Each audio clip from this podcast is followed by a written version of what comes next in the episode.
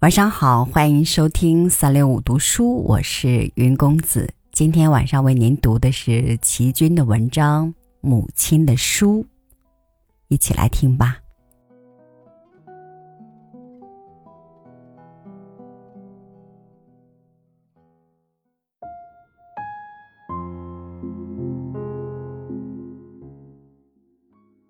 母亲在忙完一天的煮饭、洗衣、喂猪、鸡鸭之后，就会喊着我说：“小春儿啊，去把妈的书拿来。”我就会问：“哪本书呀？”“那本橡皮纸的。”我就知道妈妈今儿晚上心里高兴，要在书房里陪着我，就着一盏菜油灯光给爸爸。绣拖鞋面儿了。橡皮纸的书上没有一个字，实在是一本无字天书。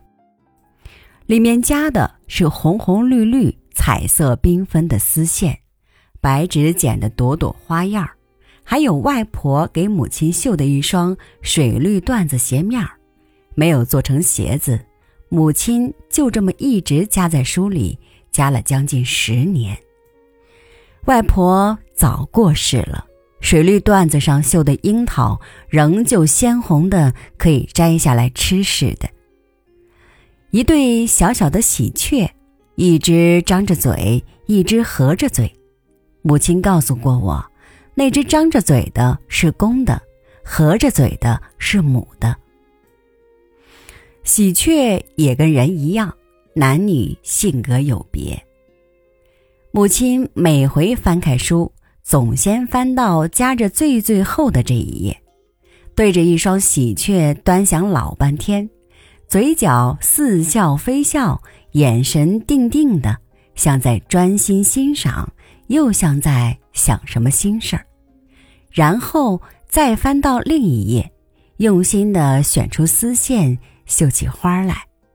好像这双鞋面上的喜鹊樱桃是母亲永久的样本，他心里什么图案和颜色都仿佛从这上面变化出来的。母亲为什么叫这本书为橡皮纸书呢？是因为书页的纸张又厚又硬，橡树皮的颜色。也不知道是什么材料做的，非常的坚韧，再怎么翻也不会撕破，又可以防潮湿。母亲就给他一个新式的名称——橡皮纸。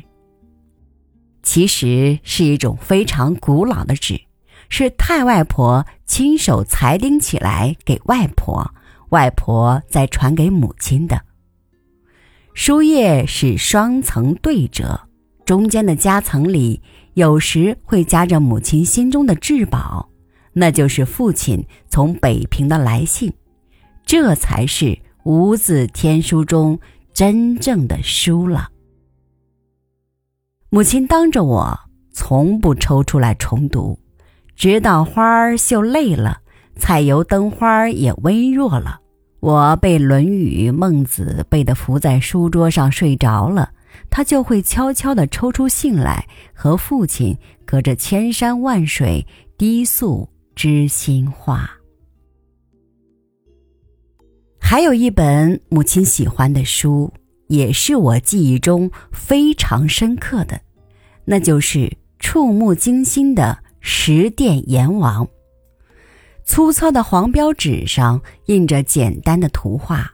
是阴间十座阎王殿里面目狰狞的阎王、牛头马面以及形形色色的鬼魂，依着他们在世为人的善恶，接受不同的奖赏与惩罚。惩罚的方式最恐怖，有上尖刀山、落油锅、被猛兽追扑等等，然后从一个圆圆的轮回中转出来。有升为大官或大富翁的，有变为乞丐的，也有降为猪狗鸡鸭蚊蝇的。母亲对这些图画好像百看不厌，有时指着他对我说：“阴间与阳间的隔离就只在一口气，活着还有这口气，就要做好人，行好事儿。母亲常爱说的一句话是：“不要扯谎，小心拔舌更离啊。”拔舌耕犁也是这本书里的一幅图画，画着一个披头散发的女鬼，舌头被拉出来，刺一个窟窿，套上犁头，由牛拉着耕田，是对说谎者最重的惩罚，所以他常拿来警告人。外公说，十殿阎王是人心里想出来的，所以天堂与地狱都在人心中。但因果报应是一定有的，佛经上说的明明白白的喽。母亲在生活上离不了手的另一本书是黄历，她在床头小几抽屉里、厨房碗橱抽屉里都各放一本，随时取出来翻查，看今天是什么样的日子。日子的好坏对母亲来说是太重要了。他万事细心，什么事都要图个吉利。买猪崽儿、修理牛栏、猪栓、插秧、割稻，都要拣好日子。腊月里做酒蒸糕，更不用说了。只有母鸡孵出一窝小鸡来，由不得它拣在哪一天。但他也要看一下黄历，如果逢上大吉大利的好日子，他就好高兴。想着这一窝鸡就会一帆风顺的长大，如果不巧是个不太好的日子，他就会叫我格外当心走路，别踩到小鸡。在天井里要提防老鹰攫去。有一次，一只大老鹰飞扑下来，母亲放下锅铲，奔出来赶老鹰，还是被衔走了一只小鸡。母亲跑得太急，一不小心脚踩着一只小鸡。把它的小翅膀踩断了，小鸡叫得好凄惨。母鸡在我们身边团团转，咯咯咯的悲鸣。母亲身子一歪，还差点摔了一跤。我扶她坐在长凳上，她手掌心里捧着受伤的小鸡，又后悔不该踩到它，又心痛被老鹰衔走的小鸡，眼泪一直的流。我也要哭了。因为小鸡身上全是血，那情形实在悲惨。外公赶忙倒点麻油抹在他的伤口，可怜的小鸡叫声越来越微弱，终于停止了。母亲边抹眼泪边念往生咒。外公说：“这样也好，六道轮回，这只小鸡已经转过一道。”孽也早一点偿清，可以早点转世为人了。我又想起十殿阎王那张图画，小小心灵里忽然感觉到人生一切不能自主的悲哀。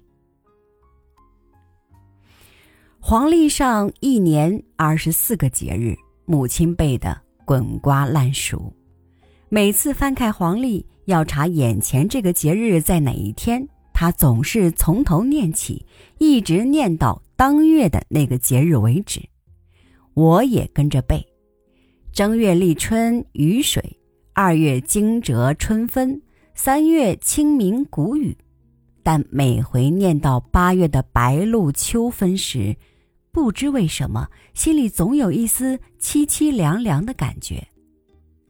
小小年纪就兴起。一年容易又秋风的感慨，也许是因为八月里有个中秋节，诗里形容中秋节月亮的句子那么多。中秋节是应当全家团圆的，而一年盼一年，父亲和大哥总在北平迟迟不归。还有老师教过我《诗经》里的《蒹葭》篇：“蒹葭苍苍。”白露为霜，所谓伊人，在水一方。溯洄从之，道阻且长；溯游从之，宛在水中央。我当时觉得“宛在水中央”不大懂，而且有点滑稽。